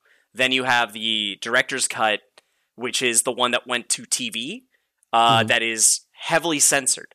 And then there is supposedly a director's cut that isn't, but they haven't put together. They're very recently they released uh, Arrow. Uh, a, a distributor released all three on Blu Blu-ray. It's called the Ulysses cut. I didn't know about that. Yeah, yeah. I I found it while researching this film. Um, and I I don't know which version's on Netflix. I'm going to assume the theatrical cut. How I'm did like, you I- I- find that? It's got to be the theatrical cut. I, I can't see Yeah, it being anything 'cause else without it actually saying otherwise. TV version's pretty long, right? The TV version is like 40 minutes longer.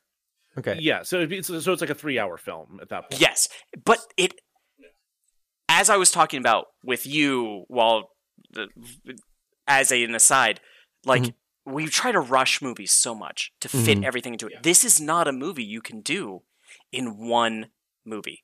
You can't do it. No, it, Like- there's too much world building plus plot. Yeah, like you you need to gradually build into that, and uh, it, it's so wild that we can't allow that kind of space. Um, uh, I would Wait- love to watch. I like. I've wanted to watch the director's cut. I haven't actually watched it because I don't want to watch the censored version. A part of me is just very pixie, like picky, to be like, I don't want to watch uh, Dennis Hopper have his words swir- Right. like switched out with slumming. and you're like, God My- damn it! my Let him say is- what he was saying. The Ulysses cut takes the non-censored stuff from the theatrical cut plus the additional stuff from the TV cut and puts them together. Ooh, I want it. I need to watch that. I didn't know that existed. hmm I I I want to watch it, but I don't want to pay twenty dollars for it because it's it's like a prestige um DVD or Blu-ray. I'll pay twenty bucks for that. Great. whatever. Like, because I love it. Like, I I wouldn't say that it's like one of my favorite films, but I do Mm-hmm. enjoy films like this. It's like the reasons why I like Breaking Bad. I like the slow character. Give that to me. Let me I see. Go ahead. I think that this like so uh, one of my big problems with the version I watched was that it was very crammed Yes. and having it breathe a little bit, especially especially once the little girl's kidnapped, it's just it's like go go go go go. hmm Yeah, no, it, it, it the pace gets almost breakneck. uh, 100%. At that point. You get total '90s film. Yeah. No pausing for breath. Yeah, Yeah. Act Three in general, just like it's such a it's a tonal shift, it's a production value shift. It's Yeah. like there's a lot that goes sideways in that act, I think. But But I see critiques like, "Oh, you weren't able to care about any of the characters. None of the characters you care about." I'm like, that is a lie. Like, yeah, I don't think that's a you love- necessarily. you are engaged by Dennis like Hopper's character. If Yeah. you tell me you're not engaged by that, you're not alive, and I think you're some sort of pod person. Um, I wanna don't trust more you, About the old man that measures the black stuff down in the pit. Oh my god, right? dude. What a moment where he's like, "Oh, thank oh, God! Oh, thank God! Was Yeah, that delivery like shook me. like holy, When he dropped that flare and I was like, not the old man, and then the old man was like, oh thank god. I was like, oh yeah. You're like, what? But that such a what? powerful moment. see, my thing is even before that, I'm like, "Oh, that guy wants th- that guy's not happy. There's no happiness to that life." And when he sees that, I was like, "That's that's what I needed." But the social commentary too. Yeah. You see him go like, "Oh, Exxon Valdez. Let's talk no about i- I had to look that up. Oh, I got that right away. Um, s- was Joe Saint Hazelwood, my captain." I was like, keep "Oh, calling like, Saint Joe," and like, the shade of it all." Yeah, like they they they because like I like that they like they plant that seed early on. Like they're calling it the D's, and like they're like they're not which it which now is very funny, but even more funny. Yes. even even funnier, I should say. Yeah, but yeah, but then but then you actually get to like the real the real deal, and you figure out what like what they're descended from.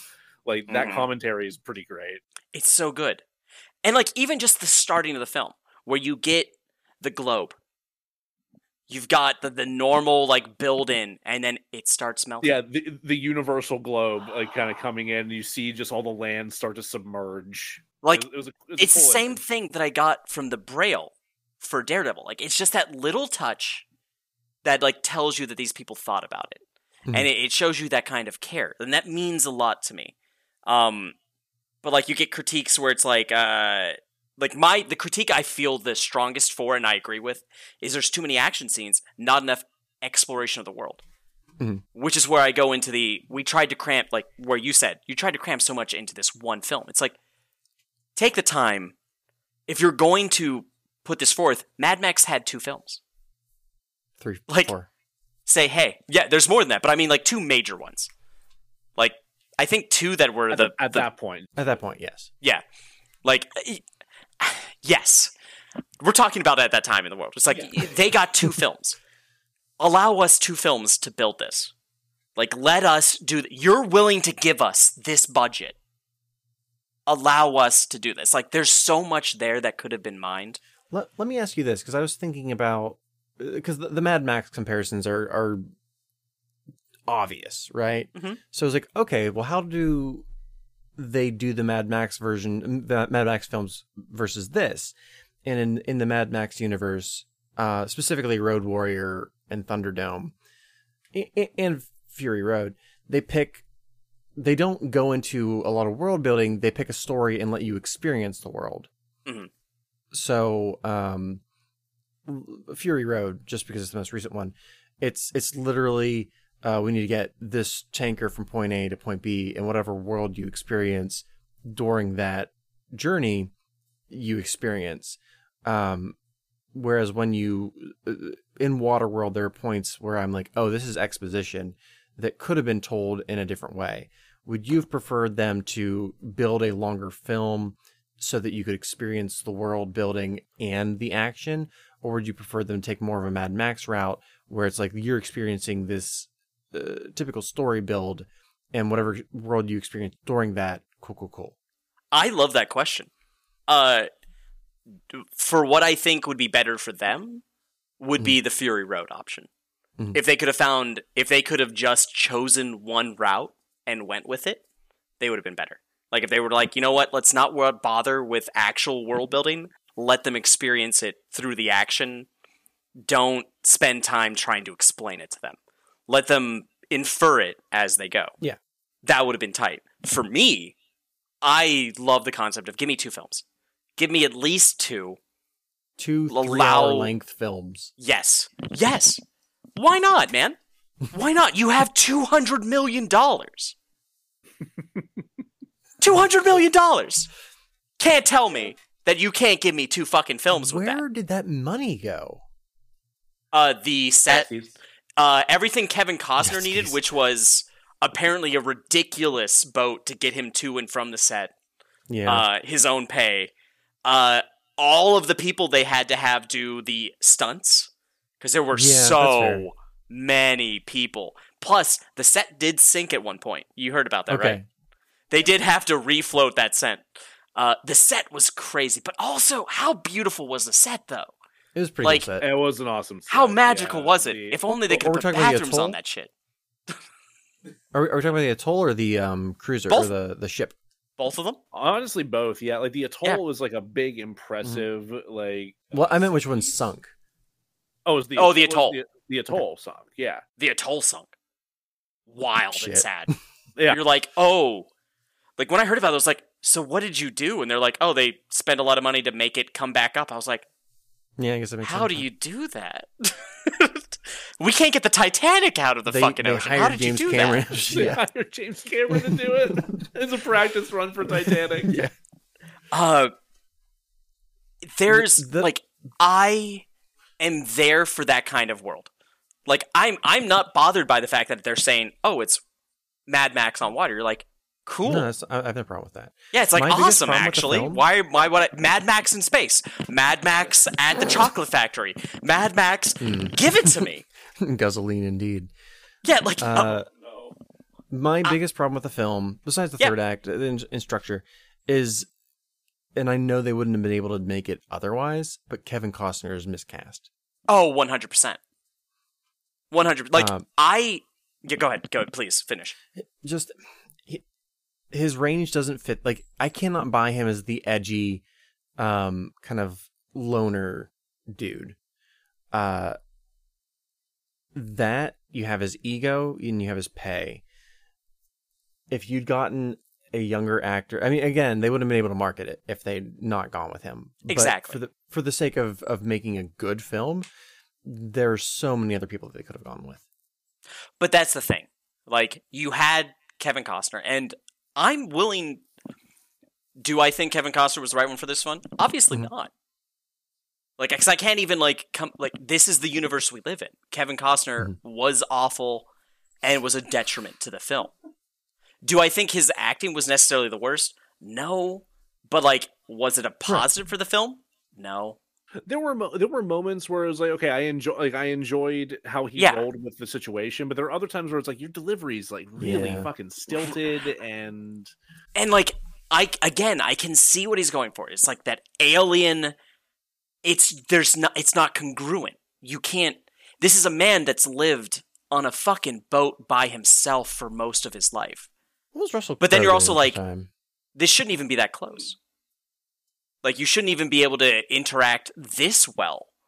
So like you're you're giving like either you have to go full bore into that or you don't. Or we could just get a better actor for this who has better nuance. Uh but they didn't. So like what can you do? It's like how I feel about Daredevil where I'm like Colin Firth probably would have been a better Daredevil and then give Ben Affleck to to to Bullseye. and give him the correct script. colin firth That's is very different No, than no. colin farrell Farrell, Farrell, god damn it. but but i liked this i like this direction and i want to now i want to see uh, now I wanna want to see that badly, actually. Forget, forget bringing Charlie Cox back as uh, uh, in the MCU. Give me Colin Firth. current day. As Colin Firth. Current day Colin Firth is Daredevil. Uh, like, d- the um, person I would pick off the top of my head to replace Kevin Costner is Russell Crowe, who at this time was doing LA Confidential, so he was in his like real gruff stage. but do you think he would be even? I can. If there's one person I could imagine that would be harder to work with than Kevin Costner, I'm going to say it's probably Russell Crowe. Hmm. D- At that point, and I don't know, I Yeah. don't know timeline well enough. Do you think really Russell either. Crowe's ego? Where is it in size at that point? Was pre Gladiator. It's pre Gladiator, so it'd have been easier. Okay, so smaller easy. than possible. Then then he might have been great. You could also have gone with uh, really any competent actor could have played that Well, part. well, that's what I'm saying. But like Russell Crowe might actually be perfect for that if it's pre Gladiator, because his Yeah. brain, like his ego, might not be so large that he's Uh, impossible anything. to work with. Yeah. Um. So I like that. I like that a lot. Russell Crowe actually would have probably been. Plus, they wouldn't have spent so much time trying to hide that like Kevin Costner's hairline was receding. Yeah, they didn't do a great job. Huh, I didn't even They worked real hard Yeah. though. You They could see try. it. They tried. They were Like, trying. dude. It's it's water. Like you. but hard. every time he came out of the water, you're like, "That's weird. You're less wet than you should be." Yeah. Like, wait, weren't you just submerged? That's weird. Uh, your hair is. It's as if your hair's been drying for a while, so it looks fluffier. It should be matted to your skull. Do your gills double as an air dryer? Ew. What is, uh, Like, I so don't know that I'm fully being honest when I'm like, I think this is a film then that is better than it's been received. Um, I have a I think I have a unique perspective from like my own personal preferences that is making me like go, oh, this could be. There's a there's there's you see promise a lot of potential there. potential. I- I think the Yes. initial response was unfair, but over Mhm. time, it's. I mean, look at it. Its score's not bad. I mean, it's not great, but like for what it is, I think the score's about right. it's an average 90s action flick um and i i do think that like from when i started at the very beginning speaking about the um people hearing from publications like oh we found out that there's a lot of fights between the lead actor and the director Mhm. and oh they spent a hundred million dollars more than they expected to yeah. like everyone went into it looking to tear it down because the, the negativity Yeah. going towards it was already there. So the critics didn't want to risk themselves by giving it anything. And the audiences were already primed to see it in a negative light. They they watched it though because they it made money. Yeah. Like it just It, it- it was not a bomb. It, it quote unquote was a bomb, but financially, it was not a bomb. honestly, theatrically, theatrically, it made back its money. It did. Yeah, But it, it we- ended up making back that money and then some. But even outside of theatrical, on DVD sales, everything else, it made a lot of money. There's a reason why one- it's still. Yeah, go ahead. I can say one thing for a fact. For a fact, of the three movies I watched for this episode, it's the one I like the most. I think that's fair. All right, so uh, to to wrap things up, um, Joe, do you do you feel like your mind has been changed on Waterworld? Where where did you land? Um, so I think I mentioned like I, I I ended up I ended up not disliking this as much as I thought that I was going to. Uh, I, I I definitely enjoyed parts of it, and you know, it, it- but you know, like I said, like the third act gets kind of haywire. Um, but I really like uh, Mike. I really like your read on the character-driven aspects of it. I think that really that really kind of reframes a couple of moments for me, and I think really kind of you know ups my estimation of it a bit. Awesome. Um, Jack?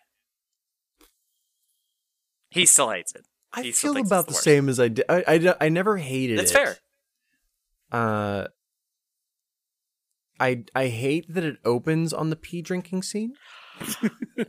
I really want that to be like It makes no sense. five to ten minutes further into the movie.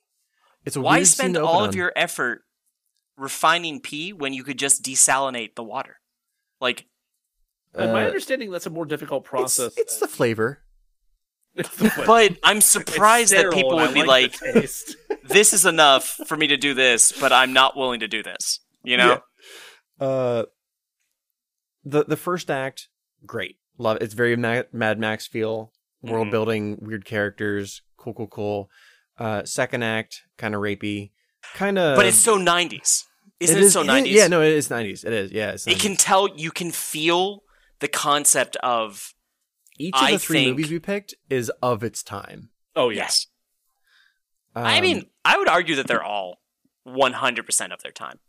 yeah, The Jim oh, yeah. Carrey, like everything in that, there's there's definitely some very non-consenty stuff going on there too. Yeah. Again, Daredevil, he refused any bit of her consent. Yeah, Yeah. Uh, I meant the, the the way it's written, the way it's filmed, the way it's Oh, yeah. Yeah. Uh, the lack of consent. well, yeah, you're seeing a white guy's idea of what would happen in the apocalypse, which would be, Yeah. well, obviously, we'll go back to where women are just currency. Right. Yeah. Um, and then the third act is just bonkers. Not saying I didn't like parts of the third act, but Same, it's pretty same. bonkers. Remember when he bungee jumped down and he had just the perfect hated amount? that. the the okay the entire sequence where enola is like w- telling off this guy by like by saying all this badass stuff about about the mariner They did the, uh, about, the and, and he just Liam Neeson monologue, but yeah the- So 90s. he, he just batmans his way into the into the fucking d's So 90s. it's it's like wait, like what you you, you expect me you, you expect me to believe that this, like this kid has this level of like ascertainment of his ability right. and like lack of com- and lack of compassion and also that he's suddenly batman enough to just fight his way through he's a every really one of these shot. jokers I will argue that she's like eight years old. yeah She could totally see him that way. But who writes Okay. her dialogue for her? Her dialogue, not well written, but I could see a child seeing him that way. Yes, that could I, can see. her. Now, him fighting his whole way through their underdecks, I go, wow, yeah how is he not taking control of anything? Um, so where I land on it is, it's. I would watch Mad Max before this, Yeah. but if those movies were all out of the rental store and this was like the fourth DVD down, I would pick it up. I would Yeah. also. I am also interested in watching the longer the the Ulysses cut, I, Yes. I'm, in, I'm intrigued by Um, that too but I'm not paying for it. Supposedly, there's also a sequel that might fuck up. actually happen. There's Wait, I have what? no desire for a sequel. There is conversation. Apparently, there's a couple people that are like, it's not going to be Kevin Costner, obviously, involved. But, like, as of like 2021, there are some people that are like, we have some people that are interested in actually making this happen. That's bonkers I want it. Give it to me. If if You Tremors can have a 48th extra movie, I want it. Okay? If it's a sci-fi original and I don't have to pay for it, I'll watch it. Here we go. Beautiful. Wonderful. How do we wrap this up? Cr- Uh, Tears. This has been fun. There's no tears. It has been fun. Um, how do we wrap this up? Uh, do we talk about Don't- hamburgers again? Don't feel bad about the kind of hamburger you enjoy. Yeah, you enjoy that hamburger. Life is hard enough without having somebody make you feel bad about the burger you want to eat. Yeah, I think it's okay. Yeah, that's an interesting, an interesting note to go out on because I think you and I had talked about this a little bit before when we were coming up with this idea. Because for a very long time, like the idea of the guilty pleasure was something that I just like found ridiculous. Like I Mhm. didn't like my view of my view on it for like for years and years and years was like no if you're going to try to make me feel guilty about liking a thing fuck you like let me let people like things um though i think more the point of of a guilty pleasure like what i've evolved into you know or what i've come to think of them as is more something like that you can recognize is maybe lacking in, in some artistic merit or something but something that you still get some level of enjoyment from Yeah, that's the way I see it. Well, that's the thing. Like, you can understand that there are flaws. It's something I've tried to myself come to understanding with like friends. You can understand that your friends have flaws. They can have flaws, and you don't need to necessarily like you don't have to ignore them to still be friends with them. Like, obviously, there are some flaws that are unacceptable, but you can understand that your favorite film isn't perfect. But Yeah. if it if it brings you fucking pleasure and it's not hurting someone, that's okay. The way I so like Aaron watches a lot of Aaron, friend of the podcast, uh, watches a lot of films that I don't care for myself. But like what I always tell him is, life sucks, and if you can enjoy something for two hours, who am I to say you're an asshole for it? Yeah. The thing like the thing you're watching is not hurting anybody No, and if it is, fuck well, it could. it yeah, could. don't. d- i mean it can it can So long as your shit is like not actively hateful, then who Like- fucking cares? If it's a Jack Black film that doesn't hurt anybody and it's funny to you, It's enjoy the stupid-ass fuck out of it. Batman it. versus Superman. Fine, watch it. yeah, take your pleasure out of it. Don't make me watch it. Yeah, But don't force anyone to watch it. do we unless need it's Jack. Snyder cut? No. Grab Jack, force him to watch it, take pleasure in his pain. I'm so tired. Can we, can we end this, please? Oh man. All right. Well, Mike, thank you for, uh, for thank you for joining us and uh, and and uh, having some great talks about some It was- uh, some ridiculous films. It was my pleasure. Uh, do you have anything that you want to share, social wise, internet wise, stuff you're working on wise? No, I am boring as hell. I wish there was something I was working on, but I am like absolute hermit at this point. Uh, totally fair. someday, maybe, but uh, I'm excited to be a part of this. This was fun. Uh, love you guys. That's you can find me uh, on Instagram, all the socials at dollboy underscore jack. Um, we promise next episode we'll be back to our usual fuckery. Uh, spoilers, we're doing cats. Yeah, we are. yeah, Ca- we are. We Jack. Jack has something in store. He has told me he has actually found a way to fix this movie. I found a way to do it. he it. found a way to do it. I don't understand how that's possible. It's but- Taylor Swift playing every role, right? I, I, I cut her actually. Uh, Oh. spoilers. So- she's gone. Oh, Um, you can find me on Instagram at jmneelis. Uh, some I sometimes I post art stuff there. Uh, not in quite a while, but who knows? Uh, so uh, thank you all for listening, for checking us out here again. Um, so uh, so uh, uh, real quick, I want to say Damn. thank you to everyone who's been listening and subscribing. Uh, and rating and reviewing all of us. Uh, you, we've we've gotten some really great reviews on Apple Podcasts yeah.